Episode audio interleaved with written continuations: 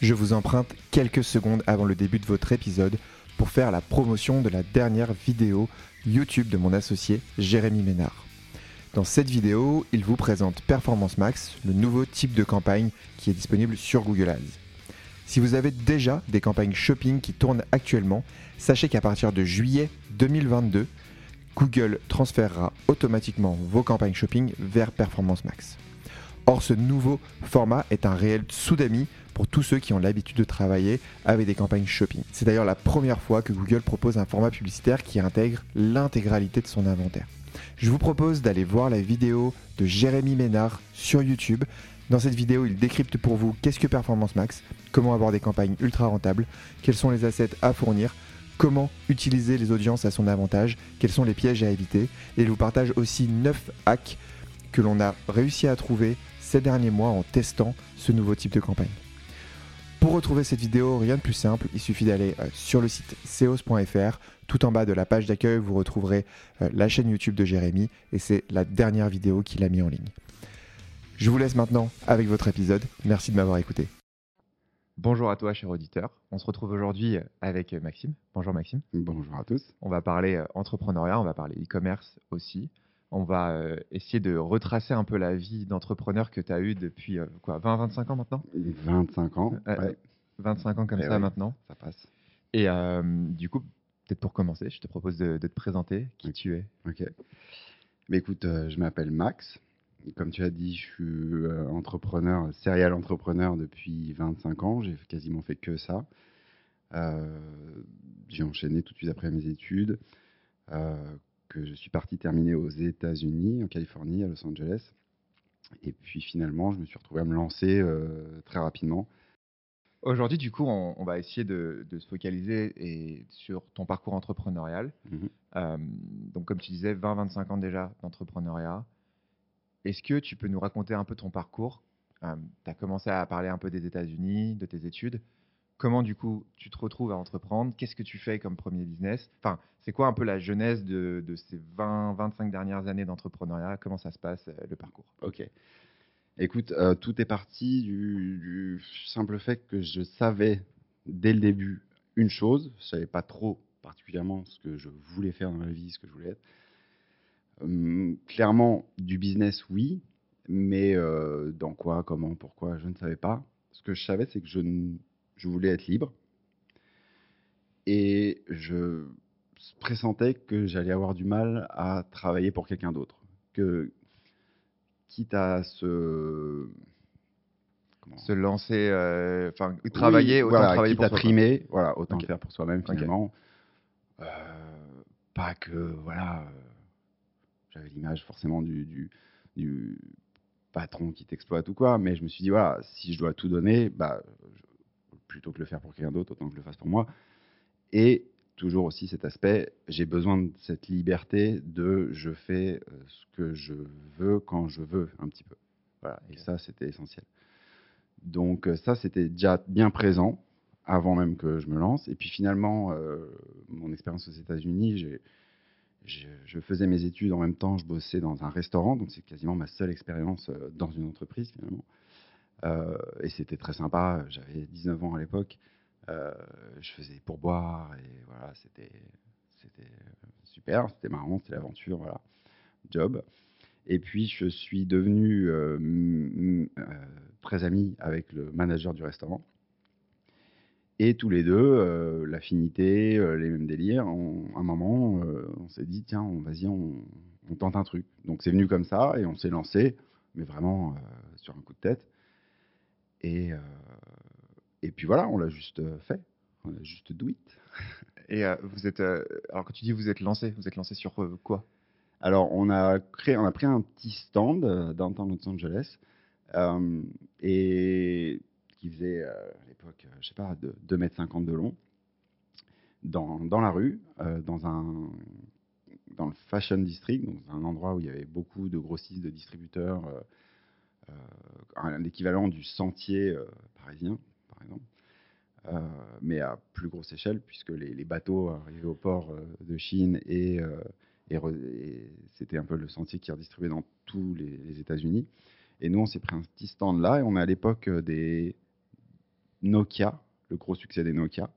Et on s'est mis à simplement vendre des façades, des accessoires, des antennes qui clignotaient, des hologrammes pour écran sur les Nokia, les 3310, les, je ne sais même plus les numéros d'ailleurs.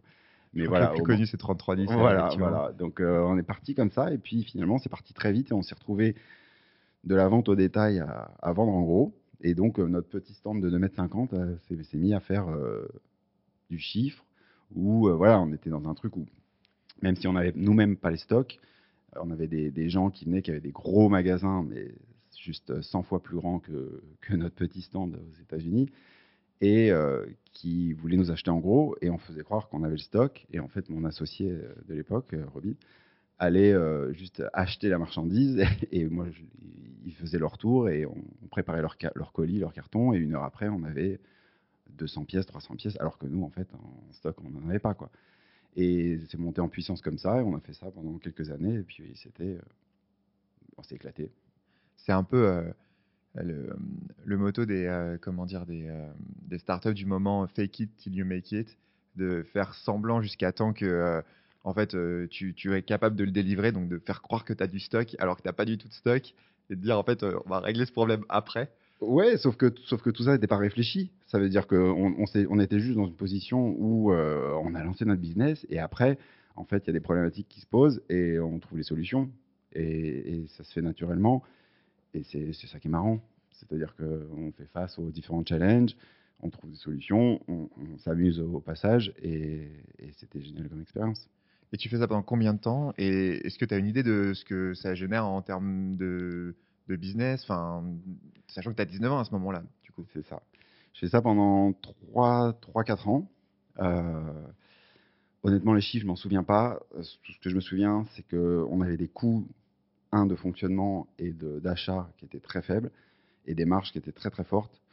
Donc finalement, même si c'est à petite échelle et que c'était un petit business, on brassait euh, du dollar enfin pour un petit Français qui débarque euh, aux États-Unis, qui est étudiant et, et qui découvre un peu tout le monde en même temps, tout ça. Euh, on, voilà, on brassait, on se faisait plaisir, on, calculait rien et on a vécu, on, a tout cramé en temps réel, mais euh, on s'est fait plaisir, on a vécu une période exceptionnelle et voilà.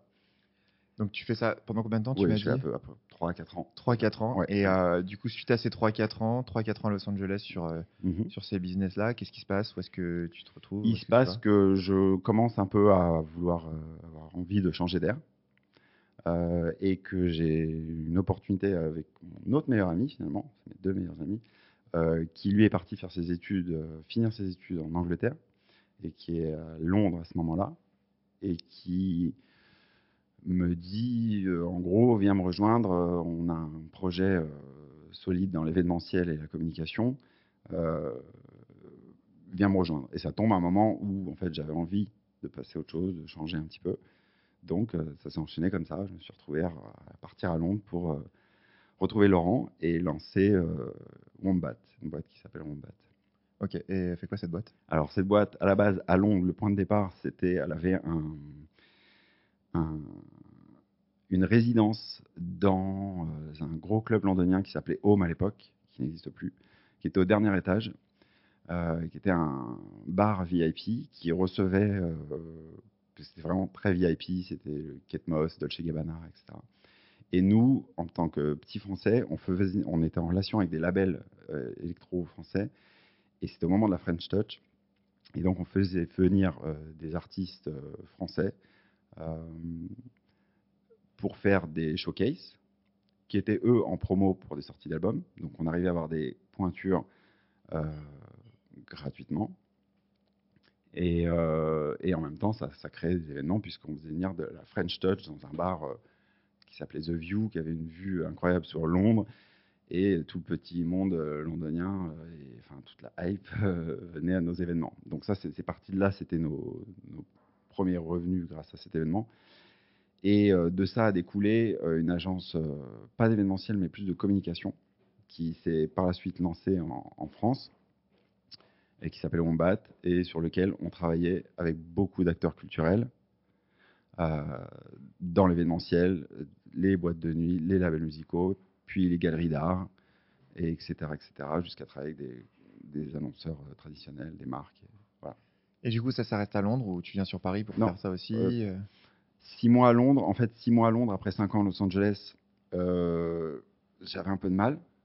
La température, la météo La température, la, bassesse du ciel, le tube. C'était un peu trop violent pour moi. Donc, bon, tu me diras Paris, c'était pas non plus une grande différence, mais au moins, c'était chez moi. Donc, voilà. Donc, enchaîné avec la création de Wombat en France, à Paris. Ok, et donc ça, c'est une aventure qui dure combien de temps? Ça, c'est une aventure qui dure, qui dure 8 ans. 8 ans. C'est un beau cycle. C'est à peu près la moyenne de mes cycles, 7-8 ans. Après, enfin, par la suite, à part tout début, c'était plus court, mais voilà. C'est une aventure qui dure 7-8 ans. Et en fait, sur la fin, finalement, on est prestataire de services, on vend des concepts aux marques. Et moi, j'ai à ce moment-là l'envie grandissante de revenir à du produit, à du concret, euh, à de l'achat et de la vente. Euh, donc, je recommence à réfléchir dans, ce sens-là. Et tu, en fait, ça t'amène à faire quoi? Tu, quittes du coup le projet, tu, changes totalement de, vie juste sur, enfin du coup sur cette idée de te dire je j'ai monté un projet pendant 8 ans, ça marche bien, même potentiellement très bien, on fait des super, actions avec des belles marques. Et voilà, je vais, tout recommencer. Tu pars sur quel, dans quel esprit? Enfin... Ouais, c'est un peu ça. Je repars à zéro. à ce moment-là, je refais un beau voyage aux États-Unis où souvent je retourne un peu à la source de l'inspiration business pour moi. Et, et à ce moment-là, lors de ce voyage, je me dis, tiens, euh, les accessoires pour Nokia, sauf que là, à ce moment-là, on est en 2010 et l'iPhone est sorti. Et je me dis, tiens, voilà.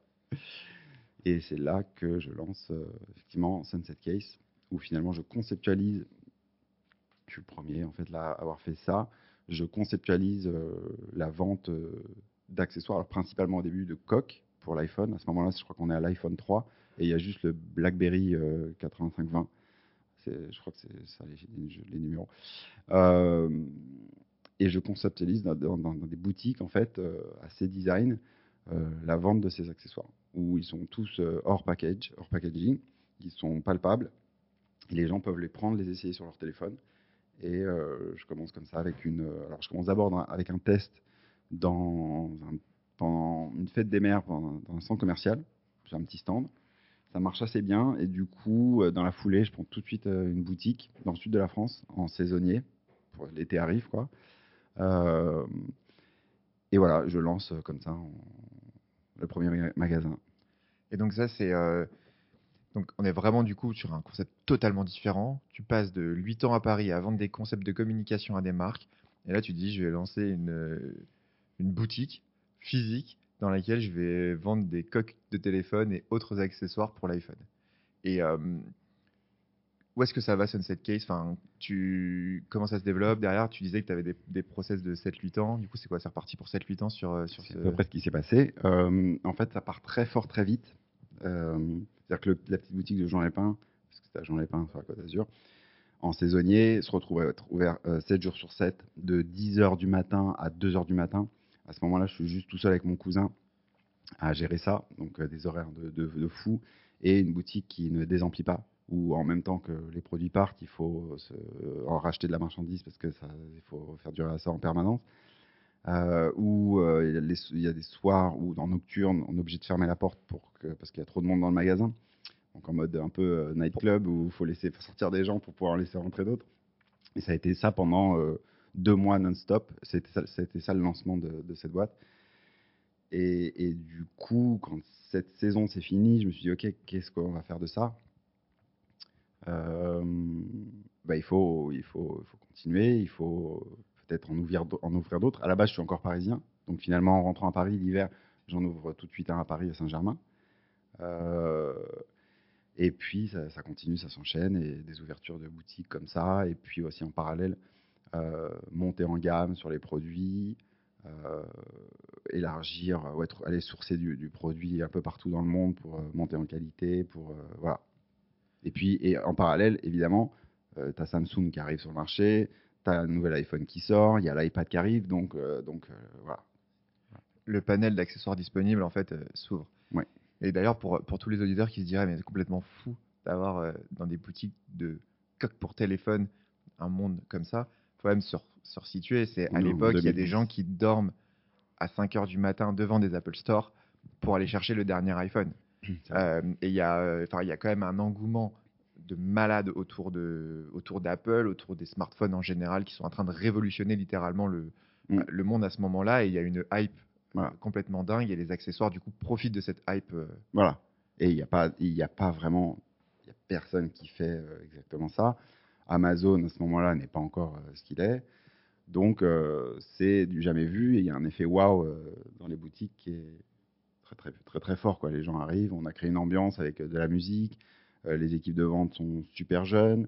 Ils font de la démo produit. On commence à avoir de l'objet connecté, des vidéoprojecteurs pour euh, iPhone, des, imprimantes à photo. On est encore voilà, dans ce genre de choses. Et donc, c'est très, très fun, très ludique. ça touche tout le monde. Et, donc voilà, c'est super sympa. Et après, le concept continue à se développer, se développe en franchise. Enfin, c'est une belle aventure.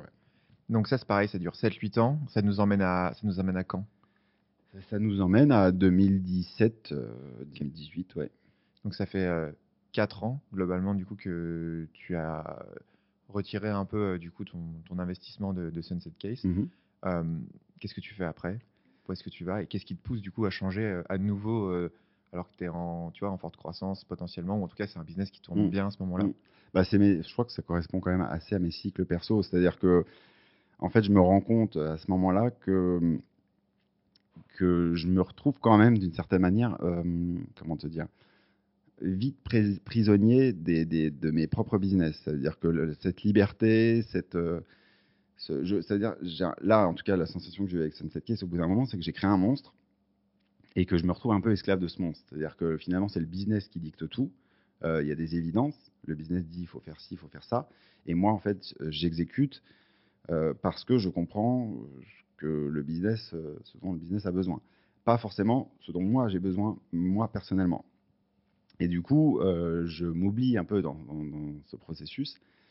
Et à la fin, donc à la fin de ce, cycle-là, on va dire, quand je repars sur autre chose, je me dis c'est fini, je peux plus faire comme ça parce que finalement ça crée, c'est pas l'objectif. L'objectif pour moi à la base il est d'être libre avant tout, et de faire ce dont je, je disais au début, ce que, j'ai envie et quand j'ai envie. Et là, finalement, en me retrouvant esclave de mon propre business, c'est, plus, je suis plus dans ça. Donc c'est en ça que je trouve que à ce moment-là, je me perds. Donc je prends une année un peu pour euh, remettre les choses à plat, pour réfléchir. Et surtout, je me dis, c'est fini, je, ne ferai plus les choses comme ça. Je vais faire en fonction de moi et pas en fonction du business. Alors, je vais faire, c'est un peu prétentieux, mais du moins, je vais essayer de faire en sorte, enfin, même pas, non, c'est, voilà, moi, j'ai envie de faire euh, en fonction de ce que moi j'ai besoin, pas en fonction du business, parce que voilà.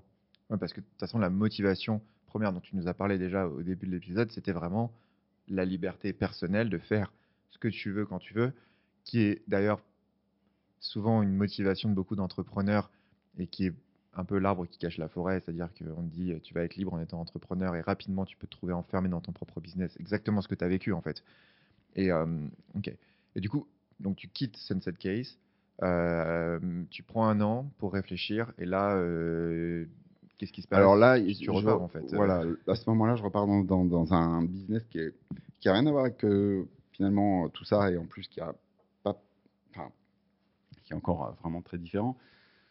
C'est-à-dire que à titre perso, quand euh, j'organise, euh, j'invite des amis, des choses comme ça, souvent je fais des burgers.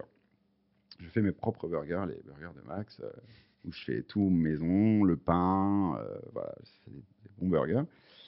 Et à ce moment-là, je, comment dire, je suis un peu dans, une transition dans ma vie justement liée à, tout ça, c'est-à-dire d'un peu lever le pied, changer de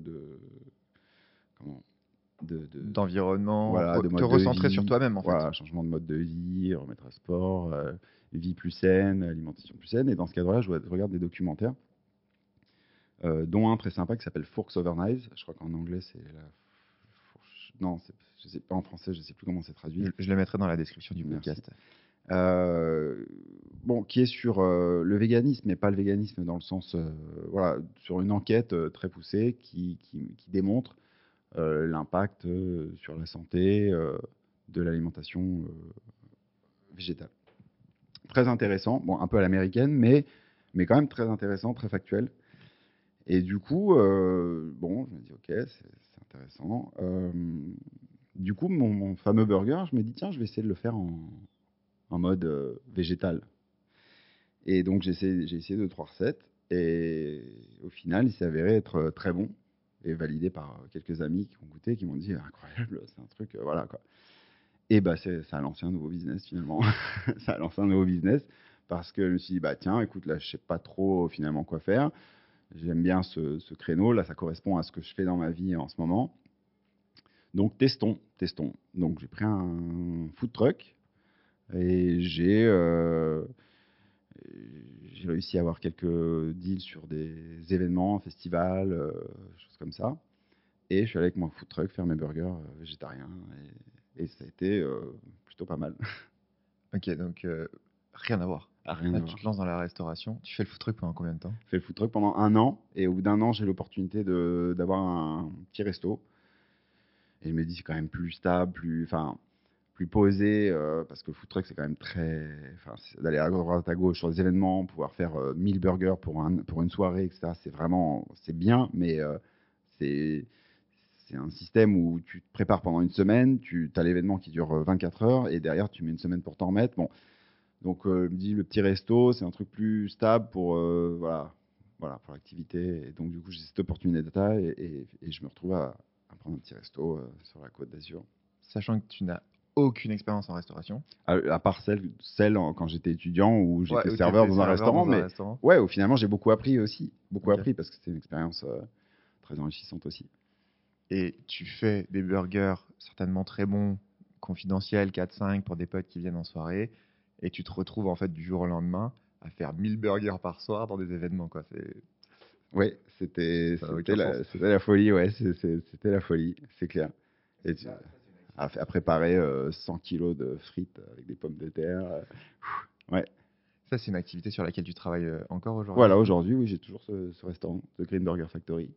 Ok, et c'est. et du coup, tu t'arrêtes En fait, l'idée sur ça, finalement, parce que quand je suis. À ce moment-là, j'ai testé quelques.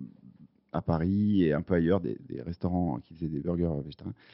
Et il, je trouvais que, sous prétexte que c'était vegan ou végétarien, ça partait dans un truc euh, très très différent. Et en fait, je me suis dit non, le burger végétarien, premièrement, il doit rester un burger.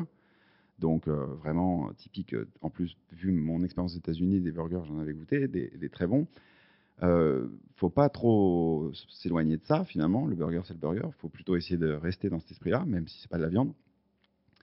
Ça, c'était le premier truc. Et le deuxième truc, les quelques-uns que je voyais qui faisaient des burgers végétariens, c'était pas nécessairement bio. Donc, alors que bah, selon moi, quand tu pars dans cette direction-là, bah, finalement, il faut aller jusqu'au bout. Donc, c'est que des légumes qui sont dans, toutes les recettes. Donc, autant aller jusqu'au bout et faire du bio. Euh, et fait maison et produits healthy autour. Euh, voilà, aller au bout du, truc, quoi. Ok. Bah oui, en fait, c'est prendre, trouver les, les, les euh, comment dire, les points de différenciation que tu vas avoir sur le marché ou les trucs que tu trouves incohérents et en faire euh, quelque chose euh, ou en plus cohérent. Quoi. Oui, ou en tout cas ce qui, ouais, ce qui fait du sens pour moi, peu importe ce, que font les autres. Mais ouais. Alors il y a probablement pas mal d'auditeurs qui sont arrivés jusque-là et qui se disent très cool, et on est censé parler de e-commerce.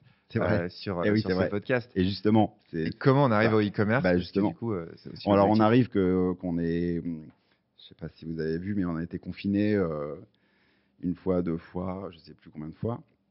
Et que du coup, bah, le restaurant, à ce moment-là, on est resté ouvert, mais juste avec de la livraison l'emporter. Ça m'a libéré pas mal de temps. Et j'étais déjà dans une phase où je réfléchissais en me disant, bon, restaurateur, là, je pourrais finalement faire le même processus que j'ai fait avec Sunset Case, c'est-à-dire, OK, le restaurant, c'est validé, euh, on peut le dupliquer. Je peux ouvrir là, là, là. Mais là, justement, contrairement à Sunset Case, je me suis dit, euh, non, c'est pas ce dont j'ai envie. J'ai pas envie de, ça. Je, vois ce que représente euh, comme travail euh, la restauration. J'ai pas forcément envie de le dupliquer et de me retrouver à, me voilà. Et donc je me suis dit non, je vais plus réfléchir à autre chose que je pourrais faire. Ça c'est pendant le confinement et je me dis quand même, ça fait 20 ans que, que je fais le business et le web, ça fait aussi 20 ans que c'est là et que ça monte. Et bah, ça serait bien quand même qu'à un moment je me penche dessus et c'est peut-être le moment idéal d'être euh, confiné, enfermé, et voilà, pour, euh, pour se poser dans, ma, dans mon, pour élargir mon, mon panel d'action en tant que voilà, créateur, de, de, un peu comprendre euh, ce qui se passe sur Internet. Quoi. Donc c'est ce qui te pousse du coup à te lancer sur un projet du coup e-commerce ah, En tout cas déjà à m'y intéresser et à regarder, à me dire oui, c'est une corde à mon arc euh, qui est nécessaire de comprendre, de maîtriser cet aspect-là du, business. On ne peut pas faire sans aujourd'hui. Et du coup, tu arrives à créer un site e-commerce un an après avoir commencé à t'y intéresser? Moi, un peu moins, six mois. Six mois? Mm. Et tu crées quoi du coup? Tu crées Max and the City? Je crée Max and the City. Et c'est quoi du coup le. Comment tu... Pourquoi tu pars sur Max and the City? C'est quoi la mission? C'est quoi les produits? Enfin, C'est quoi Max and the City? Alors, Max and the City, c'est une sélection d'accessoires pour mobilité douce, mobilité urbaine. Euh, donc, c'est une sélection de Max, pour le coup. De toi. De moi, euh, de ce que je dirais, de ce qui se fait de mieux euh, dans le monde, mais maintenant plutôt en Europe parce que je veux essayer de travailler le plus localement possible, euh, en accessoires pour vélo, pour trottinette, pour euh, roller, pour skate, pour tous les moyens de mobilité euh, urbaine d'aujourd'hui.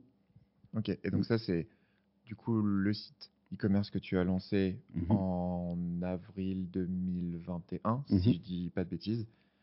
Donc là, en gros, pour les auditeurs, ça fait à peu près neuf mois que le site a été, a été lancé. Voilà, j'ai accouché. Voilà, exactement. Et euh, du coup, après ces neuf mois, ça représente quoi, euh, Max and the City? Est-ce que tu as euh, quelques, quelques chiffres sur le nombre de références, sur les ventes, le nombre de clients à peu près? Écoute, oui, ça représente, ça représente maintenant presque, je crois, plus de 3000 clients. les références, j'ai commencé en fait avec l'opportunité sur un produit, une marque californienne que, que j'ai commencé par distribuer, donc au début.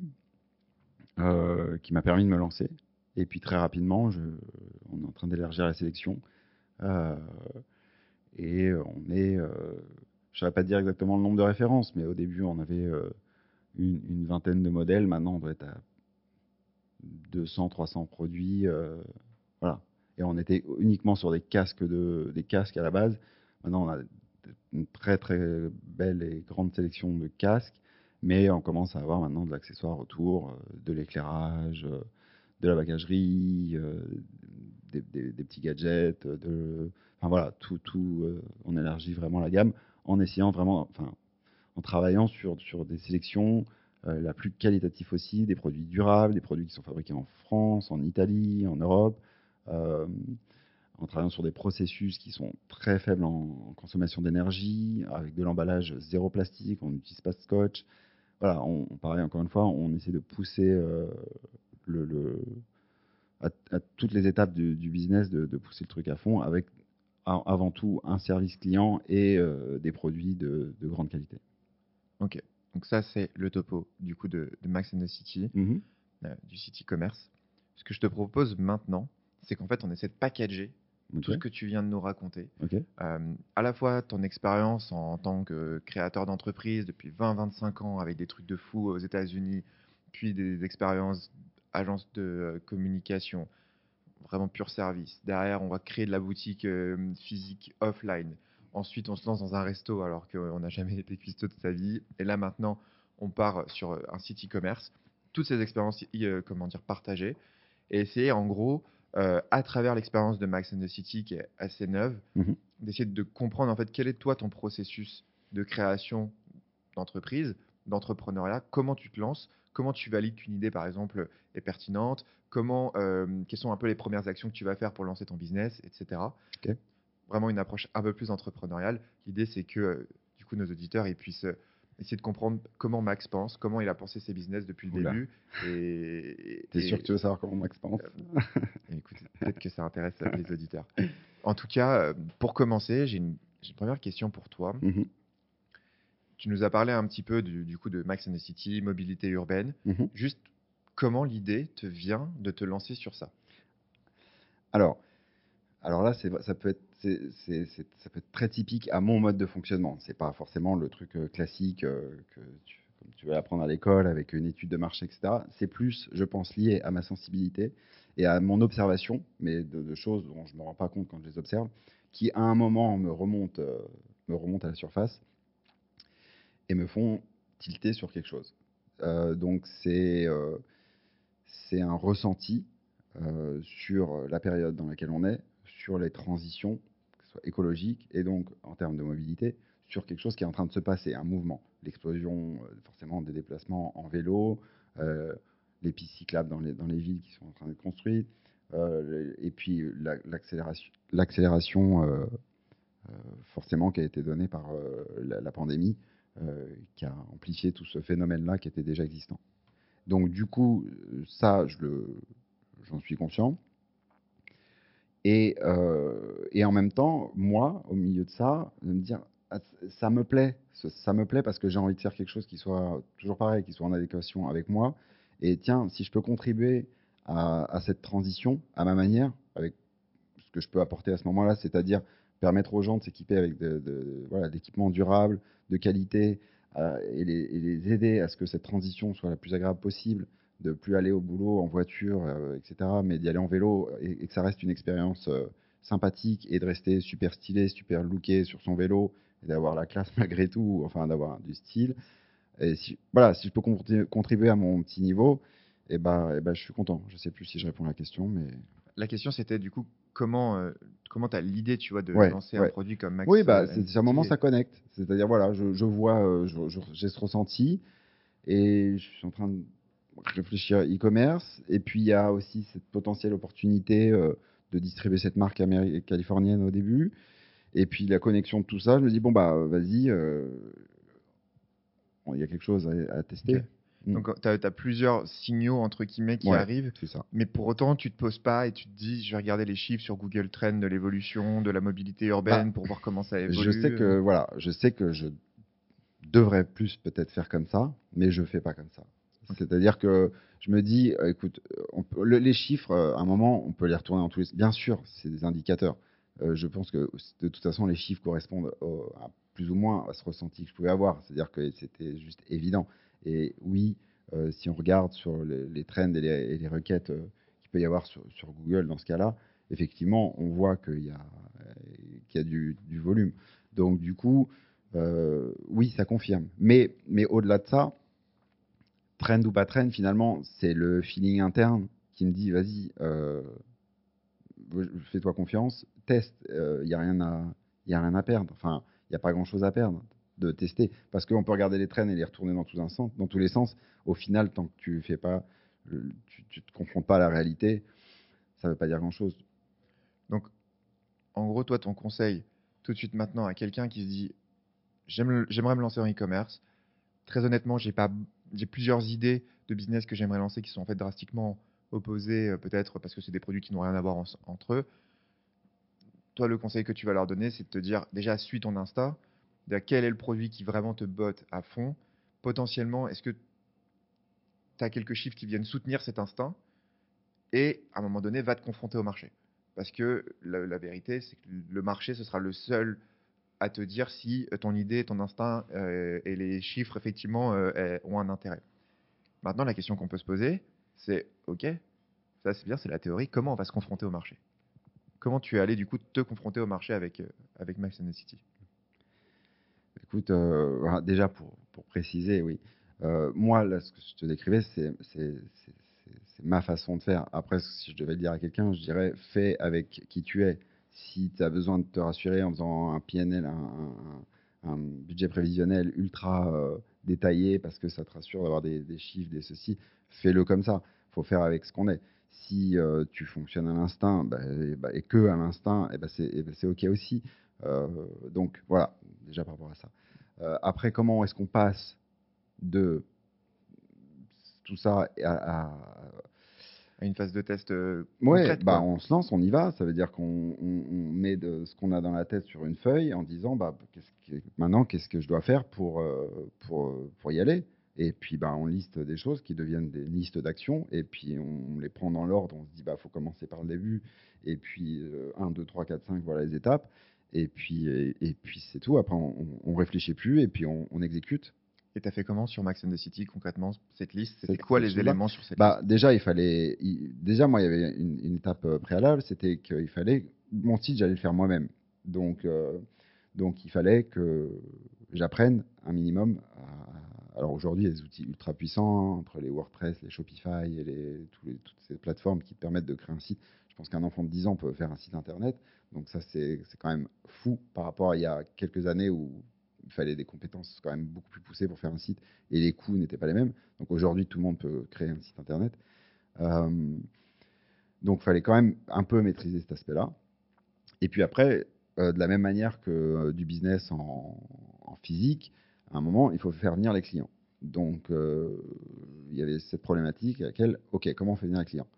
C'est comme ça qu'on s'est rencontrés, puisque c'est là où j'ai fait appel à SEOs, où j'ai fait une formation avec vous, Google Ads pour euh, maîtriser l'acquisition client, du moins déjà payante par Google. Donc, première chose que tu fais, c'est tu dis, OK, maintenant, il faut que je comprenne un peu comment créer un site. Parce qu'en fait, si j'ai pas de site, bah, mon site, ma partie e-commerce, elle marche pas. Mhm. Donc, tu lances ton site sur, euh, sur Shopify. Tu dis, je vais me former, quelques tutos YouTube, j'imagine. Euh, tu prends une formation spécifique ou... Non, non, j'avais quelques notions déjà à la base. Euh, oui, certainement quelques tutos. Et puis, euh, bah, encore une fois, pendant le confinement, euh, les journées sont longues, les nuits aussi. Il y a moyen de creuser, creuser, d'aller à fond dans, les choses. C'est ce que j'ai fait pendant quelques mois. Voilà. Du coup, tu, tu récupères la marque de casque californienne dont on, mhm. dont on parlait tout à l'heure et tu te dis allez, je vais tester avec ces produits-là. Tu mets les produits sur le, sur le Shopify. Mhm. Et OK, maintenant que mon site il est créé, comment je fais pour amener des gens sur le site. Et c'est l'étape suivante, en fait. Exactement. Oui, les clients. Et du coup, pour l'étape suivante, donc effectivement, tu commences à, travailler avec nous. Tu te dis. En fait, ça, ça s'est passé en même temps. C'est-à-dire que j'allais pas faire mon site et attendre que ça tombe. Donc, c'était au moment où j'étais déjà en train de faire le site qu'on s'est rencontrés et que j'anticipais la, phase suivante qui est euh, c'est bien beau de faire un site, mais en même temps, il faut penser à comment on va ramener du monde dans le magasin, quoi, en gros. Pourquoi tu, euh, pourquoi tu prends la décision de de faire plutôt une formation pour euh, l'acquisition client plutôt que euh, justement d'externaliser cette partie-là. Ok. Alors, euh, parce que, et encore une fois, c'est ma, ma façon de fonctionner, mais j'ai besoin de comprendre les aspects de mon propre business. Donc, j'ai besoin de comprendre comment ça fonctionne. Même si à terme, c'est je vais sous-traiter, c'est plus pas moi qui vais le faire. Je parle là on parle là d'un un aspect euh, crucial et stratégique du business. Donc j'ai besoin euh, de, le maîtriser et de le comprendre. Comme ça, demain, quand je le sous-traite, ben, je sais de quoi on parle et on ne peut pas me raconter d'histoire et je, sais à peu près euh, là où je veux aller, pourquoi et je comprends les, enjeux et voilà. Donc, donc commencer comme ça, commencer à, en bas de l'échelle finalement à maîtriser un peu chaque aspect stratégique du business, ça me convient très bien comme ça au démarrage. Ok. Et donc, euh, là, tu lances du coup de la publicité. Et euh, qu'est-ce qui se passe? Il se passe que ça, ça, prend assez vite. Ça veut dire que ça génère du trafic sur le site. Euh, il y a un travail d'optimisation aussi du site qui est, qui est, fait pour que, bah voilà, pour améliorer en permanence le taux de conversion, l'expérience client. et voilà, à partir du moment où, enfin, c'est la même je vais le comparer à une boutique physique, c'est-à-dire que le plus dur finalement, c'est de faire rentrer euh, les gens dans le magasin. Et une fois qu'ils sont là, c'est le boulot euh, des vendeurs de concrétiser euh, le passage en, vente. Bah, c'est un peu la même chose sur Internet. C'est-à-dire que les gens, si tu as réussi à les faire venir, et en plus tu as payé pour ça, pour le coup, à les faire venir dans, ta boutique, bah maintenant le job c'est d'avoir les bons produits et le site qui va bien pour, qu'il, pour transformer. Quoi. Ok, donc là on a créé un site on a mis des produits sur le site, on fait de la pub, ça commence à faire des ventes. Donc, plutôt, euh, plutôt sympa, en fait, pour le moment. Mmh Maintenant, si on tourne l'aspect dans l'autre sens, parce que le e-commerce, ça, c'est la face, entre guillemets, front qu'on mmh voit. Mmh Maintenant, il y a la phase derrière, comment on envoie, comment on trouve des produits, euh, comment on achète, euh, comment on trouve des fournisseurs, comment on passe en 9 mois de 20 références à 300 références. comment tu travailles cette partie-là? Qu'est-ce qui se passe en fait? Écoute, ça, c'est un peu, euh, avec l'expérience, c'est la partie que je maîtrise euh, le mieux. Donc, finalement, celle-là, elle est facile. Euh, mais c'est presque instinctif. Donc, donc bah, écoute, les fournisseurs, on en trouve. Ou là, justement, comme je, communique pas mal, j'ai quand même des campagnes qui sont assez puissantes et je suis visible, donc c'est eux qui me trouvent. donc cet aspect-là, voilà. Après, il y a une logistique et effectivement une logistique et un service client. Donc la logistique, bah voilà, il y a des commandes, faut expédier, il faut expédier vite.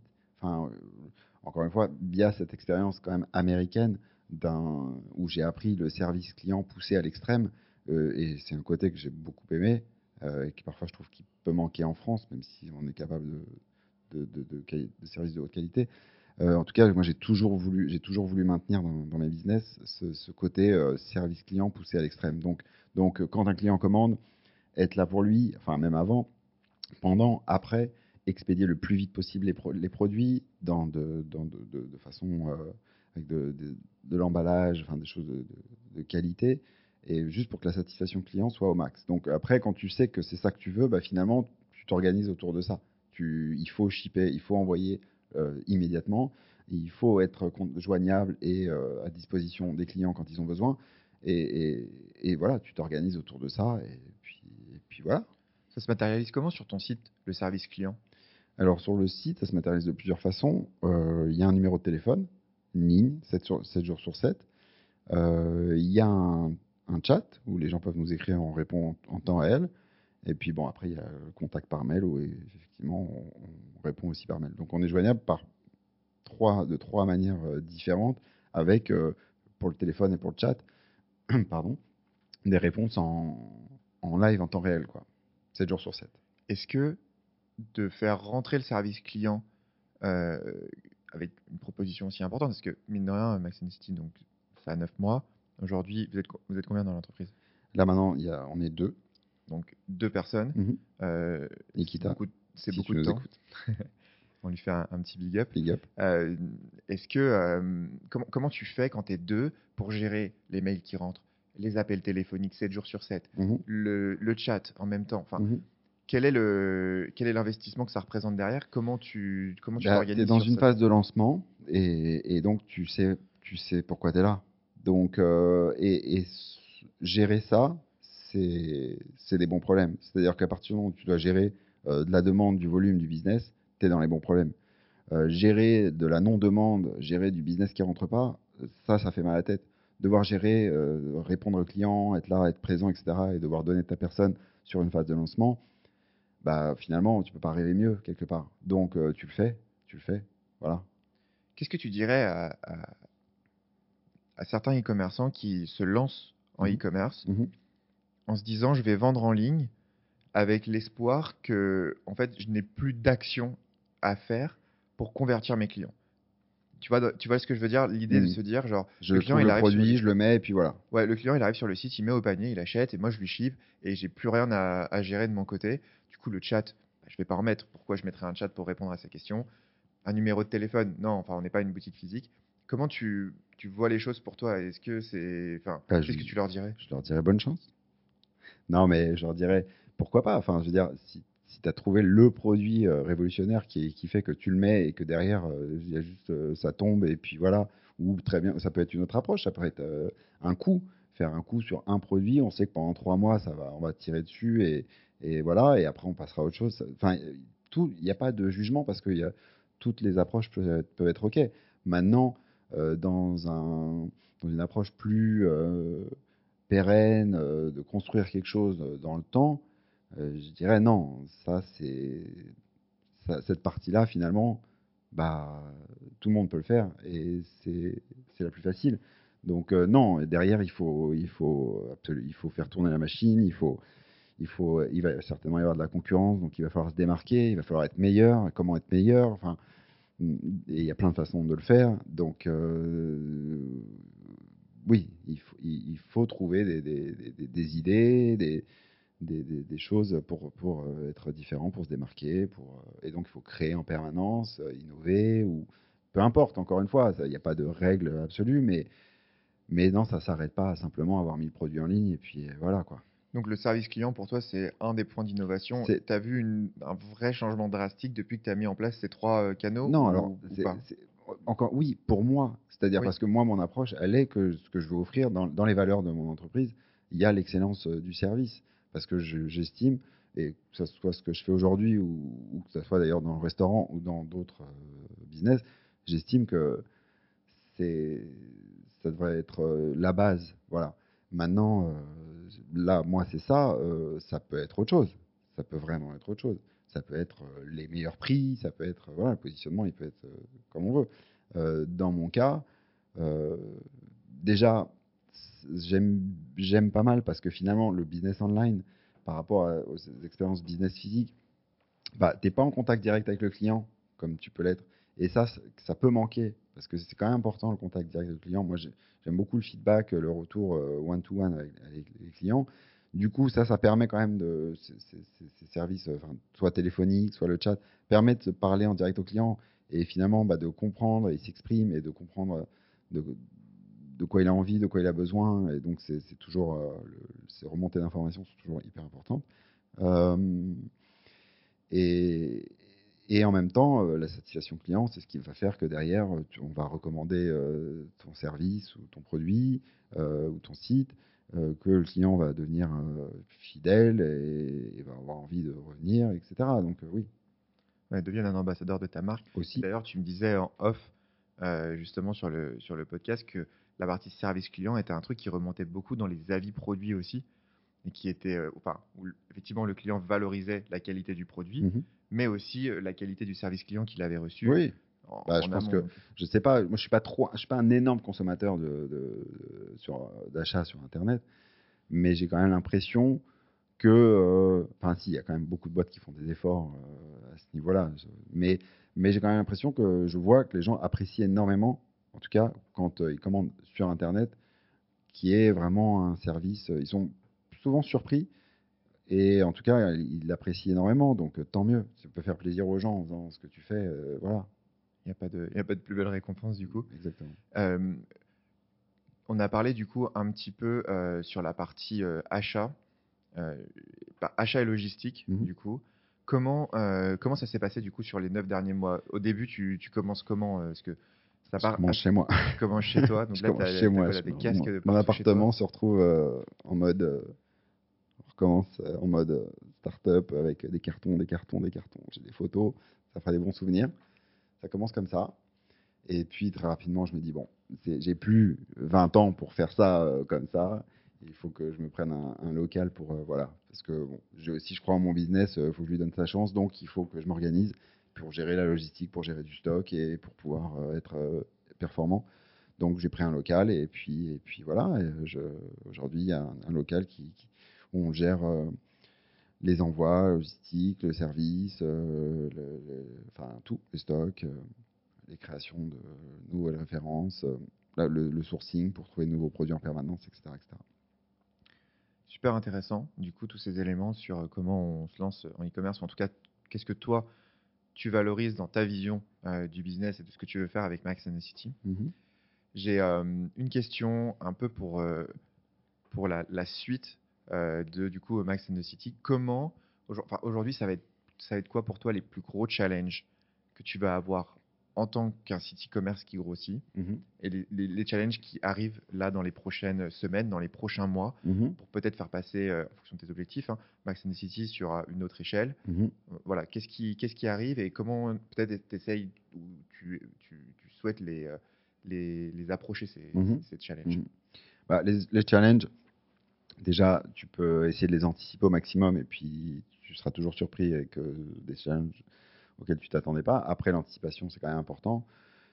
Euh, enfin, du moins d'essayer au mieux euh, de, voir venir et de pouvoir justement anticiper pour pas se prendre de surprise.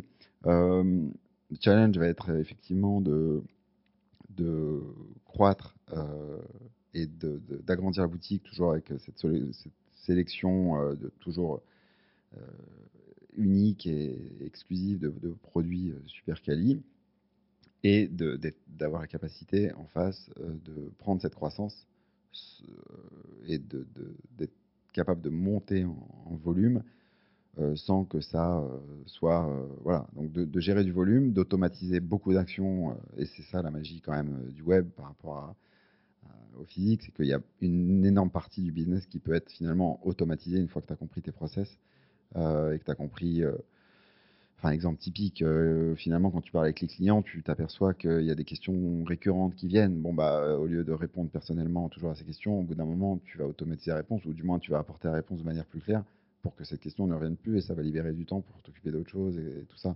Tout en proposant un service client encore plus qualitatif parce qu'il n'a pas besoin d'attendre pour avoir la réponse si tu n'es pas dispo dans la seconde. Quoi. Exactement. Exactement.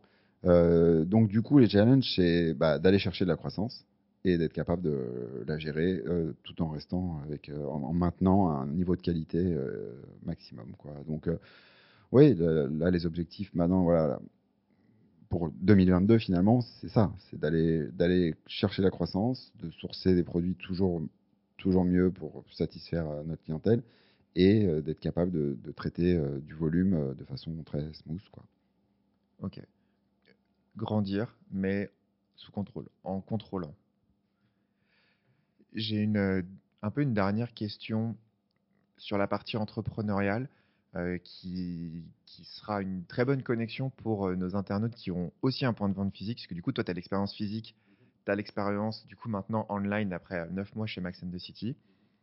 Comment, si demain, tu avais à créer par exemple une boutique physique, peut-être Max and the City ou je sais pas, un autre projet entrepreneurial, comment tu aborderais du coup le lancement d'une boutique physique et comment tu intégrerais la notion de online et de offline, donc la, notion de vendre en boutique et de vendre en ligne. Est-ce que, comment toi tu, verrais les choses 2022 euh, Une boutique, est-ce qu'elle doit être online aussi? Est-ce qu'elle doit rester offline? Enfin, comment bah, C'est-à-dire que la magie d'Internet, euh, c'est que ton, ton marché, euh, tout d'un coup, la taille de ton marché explose. C'est-à-dire que quand tu as une boutique, tu es dans la rue et tu vas toucher la zone de chalandise, un certain rayon autour de ton magasin euh, de gens qui passent euh, à côté, devant ou qui peuvent euh, potentiellement venir jusqu'à ton magasin.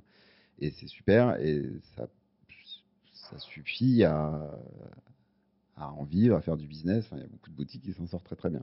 Sauf que derrière, quand tu as un outil aussi puissant que le web, où finalement tu peux aller toucher des gens à l'autre bout du monde s'il si, si, faut avec tes produits, ou même sans aller à l'autre bout du monde euh, à l'autre bout de la France ou à 500 ou à 200 km qui serait jamais venu de ton magasin, bah en fait pourquoi se priver d'un tel marché? Après il faut le faire de façon intelligente pour, euh, que ça soit le plus smooth avec euh, avec l'activité déjà existante. Mais finalement les outils d'aujourd'hui sont faits pour ça et donc sont tellement performants que que passer ce pas-là, ça ne demande pas grand-chose par rapport à ce que ça peut rapporter en fait. Le, voilà. Donc, euh, clairement, c'est quelque chose à, envisager, oui, je pense. Tu recommanderais donc à, aux boutiques physiques, en tout cas toutes celles qui auraient un intérêt à, vendre en ligne leurs produits, d'aujourd'hui disposer d'un site e-commerce en parallèle d'un point de vente physique, peut-être aussi pour pouvoir proposer à des clients locaux de nouveaux services, euh, de nouvelles manières d'acheter. Aussi, Il y a le click and collect qui s'est beaucoup beaucoup développé pendant bah, pendant le premier confinement, même mmh pendant à, la suite d'ailleurs. Mmh et ça peut être aussi des très bons moyens de, pousser, de pousser les ventes d'une boutique en proposant des nouveaux canaux. Clairement, clairement. C'est aller chercher, aller chercher plus, plus de business d'une manière ou d'une autre. donc, c'est une bonne manière d'aller chercher de la croissance parce qu'un magasin, à un moment, il peut pas pousser les murs et il peut pas bouger. voilà. Donc, c'est quand même le moyen le plus performant à, à mes yeux d'aller chercher euh, de la croissance. C'est pas une obligation, mais honnêtement, pourquoi s'en priver euh, Voilà. Écoute, super intéressant d'avoir euh, du coup ton point de vue là-dessus. Ça fait presque déjà 55 minutes qu'on enregistre ensemble. Ça passe vite. Ça passe vite. C'était extrêmement intéressant. J'espère que les internautes ont, ont apprécié du coup cet échange. J'espère aussi. En gros, ce qu'il faut, retenir de, tout ça, et évidemment, euh, chers internautes, je vous invite à aller écouter la leçon euh, qui sortira juste après euh, cette interview. On va essayer de, faire un résumé en moins de 10-15 minutes de, tout ce qu'on a partagé avec, Maxime aujourd'hui. En gros, l'idée, c'est de se dire que si on veut se lancer dans un projet e-commerce, il est important d'avoir une idée assez claire de ce que l'on veut faire, de, suivre aussi ses envies, de pouvoir aller tester rapidement le marché, de pouvoir aussi en tout cas, soit c'est ta vision d'internaliser aussi les compétences que tu maîtrises pas pour le moment pour bien les comprendre avant euh, d'externaliser ces compétences pour bien maîtriser le sujet. Et puis, euh, par la suite, bah, d'essayer de mettre tout en place. En fait, c'est un peu euh, cette approche de faire des choses qui ne scalent pas au départ pour bien comprendre, comme par exemple le service client, quel est le, vrai, le vrai sujet. Et une fois qu'on a bien compris les questions qui reviennent le plus souvent, les choses qui, qui marchent euh, qui marchent le plus, euh, euh, comment dire, qui, reviennent tout, le temps, mmh à ce moment-là, on va les automatiser. Mmh et il vaut mieux faire des choses qui ne scalent pas au départ pour scaler derrière les choses les plus pertinentes et automatiser la partie du business qui est la moins intéressante. Évidemment, on reviendra sur tout ça dans la partie leçon. Je vous proposerai d'ailleurs des outils qui vous permettront de faire concrètement toute cette partie-là d'automatisation. Les questions de fin que tous les internautes, enfin, attendre probablement, mais aussi du coup tous les invités passent à travers. J'ai trois questions à te poser. Euh, et l'idée c'est que tu me donnes du coup euh, des réponses au tac au tac sur euh, ces questions-là. Première question. ton outil e-commerce indispensable? Mon outil e-commerce indispensable? Aujourd'hui, bah, c'est Shopify. Shopify. L'action qui a eu le plus de résultats pour augmenter les ventes ou euh, le plus d'impact sur ton site e-commerce? Le lancement de campagne euh, sur Google. Et la lecture que tu conseillerais à n'importe quel e-commerçant, euh, un bouquin, un site oh, Waouh Je ne suis pas un grand lecteur. une ressource Oui, ouais, une ressource. Non, mais j'ai des, grands entrepreneurs qui, qui, peuvent m'inspirer. Mais encore une fois, il n'y a pas d'idole d'idolâtrie, euh, tu vois, de d'idole. Ouais, d'idole. Donc euh, il y a certaines choses chez Elon Musk où voilà, je suis admiratif de, de, de l'audace, euh, de la créativité, de, la prise de risque, et puis finalement de, du succès, et puis du. Enfin voilà, et il y, en a, il y en a plusieurs comme ça, et je les trouve inspirants. Et, et voilà. Bon. De suivre des personnes inspirantes, ça peut être un peu le, ouais, conseil de fin. En tout cas, les personnes qui t'inspirent toi personnellement. Quoi. Ou en tout cas, ouais, enfin, les personnes finalement, les créations, c'est-à-dire tu regardes un Tesla, un SpaceX, tu te dis ah quand même il y a quelque chose là qui est voilà, et tu dis bah qui, qu'est-ce qu'il y a derrière ça, tu vois? Et donc tu vas regarder l'humain qui est, qui a derrière, tu vois. Même si parfois ils n'ont pas l'air très humains, quoi, tout ça. Mais euh, et donc cette partie-là, je la trouve intéressante en fait. Les humains qui sont derrière ces entreprises qui sont des monstres où tu te dis mais attends et, en fait derrière c'est juste des personnes comme euh, toi et moi donc euh, n'ont pas l'air comme toi et moi mais finalement si ce sont juste des êtres humains. Donc euh, c'est ce côté là qui est intéressant c'est que tout est possible en fait. N'importe qui finalement peut avec de la volonté de la créativité enfin voilà peut arriver à réaliser ses rêves même les plus fous quoi. Excellente excellente phrase de fin. Avant qu'on fasse un drop mic j'ai une dernière question pour toi. Où est-ce qu'on peut te retrouver, Max, pour les internautes qui aimeraient euh, se connecter avec toi, discuter avec toi? Où est-ce qu'on peut te retrouver? Bah là aujourd'hui c'est voilà aujourd'hui c'est Max and the City et donc euh, on a une page euh, sur Instagram qui est Max and the City official official ouais principalement aujourd'hui revenez nous rejoindre sur sur l'Instagram de Max and the City ouais. super et eh bien écoute merci beaucoup Max euh, passe une bonne journée. Salut. Merci à Merci d'avoir écouté cet épisode de e-commerçant. J'espère qu'il vous a plu. Abonnez-vous et laissez-moi un commentaire sur Apple Podcast, c'est ce qui me permet de remonter dans les classements et d'aider toujours plus de e-commerçants. Si Apple n'est pas trop votre truc, vous pouvez m'aider en partageant cet épisode sur vos réseaux sociaux ainsi qu'à 2-3 personnes de votre entourage que ce podcast pourrait aider. Si vous avez besoin de développer vos ventes e-commerce et d'optimiser votre acquisition client, n'hésitez pas à me contacter à l'adresse pb.ceos.fr. À bientôt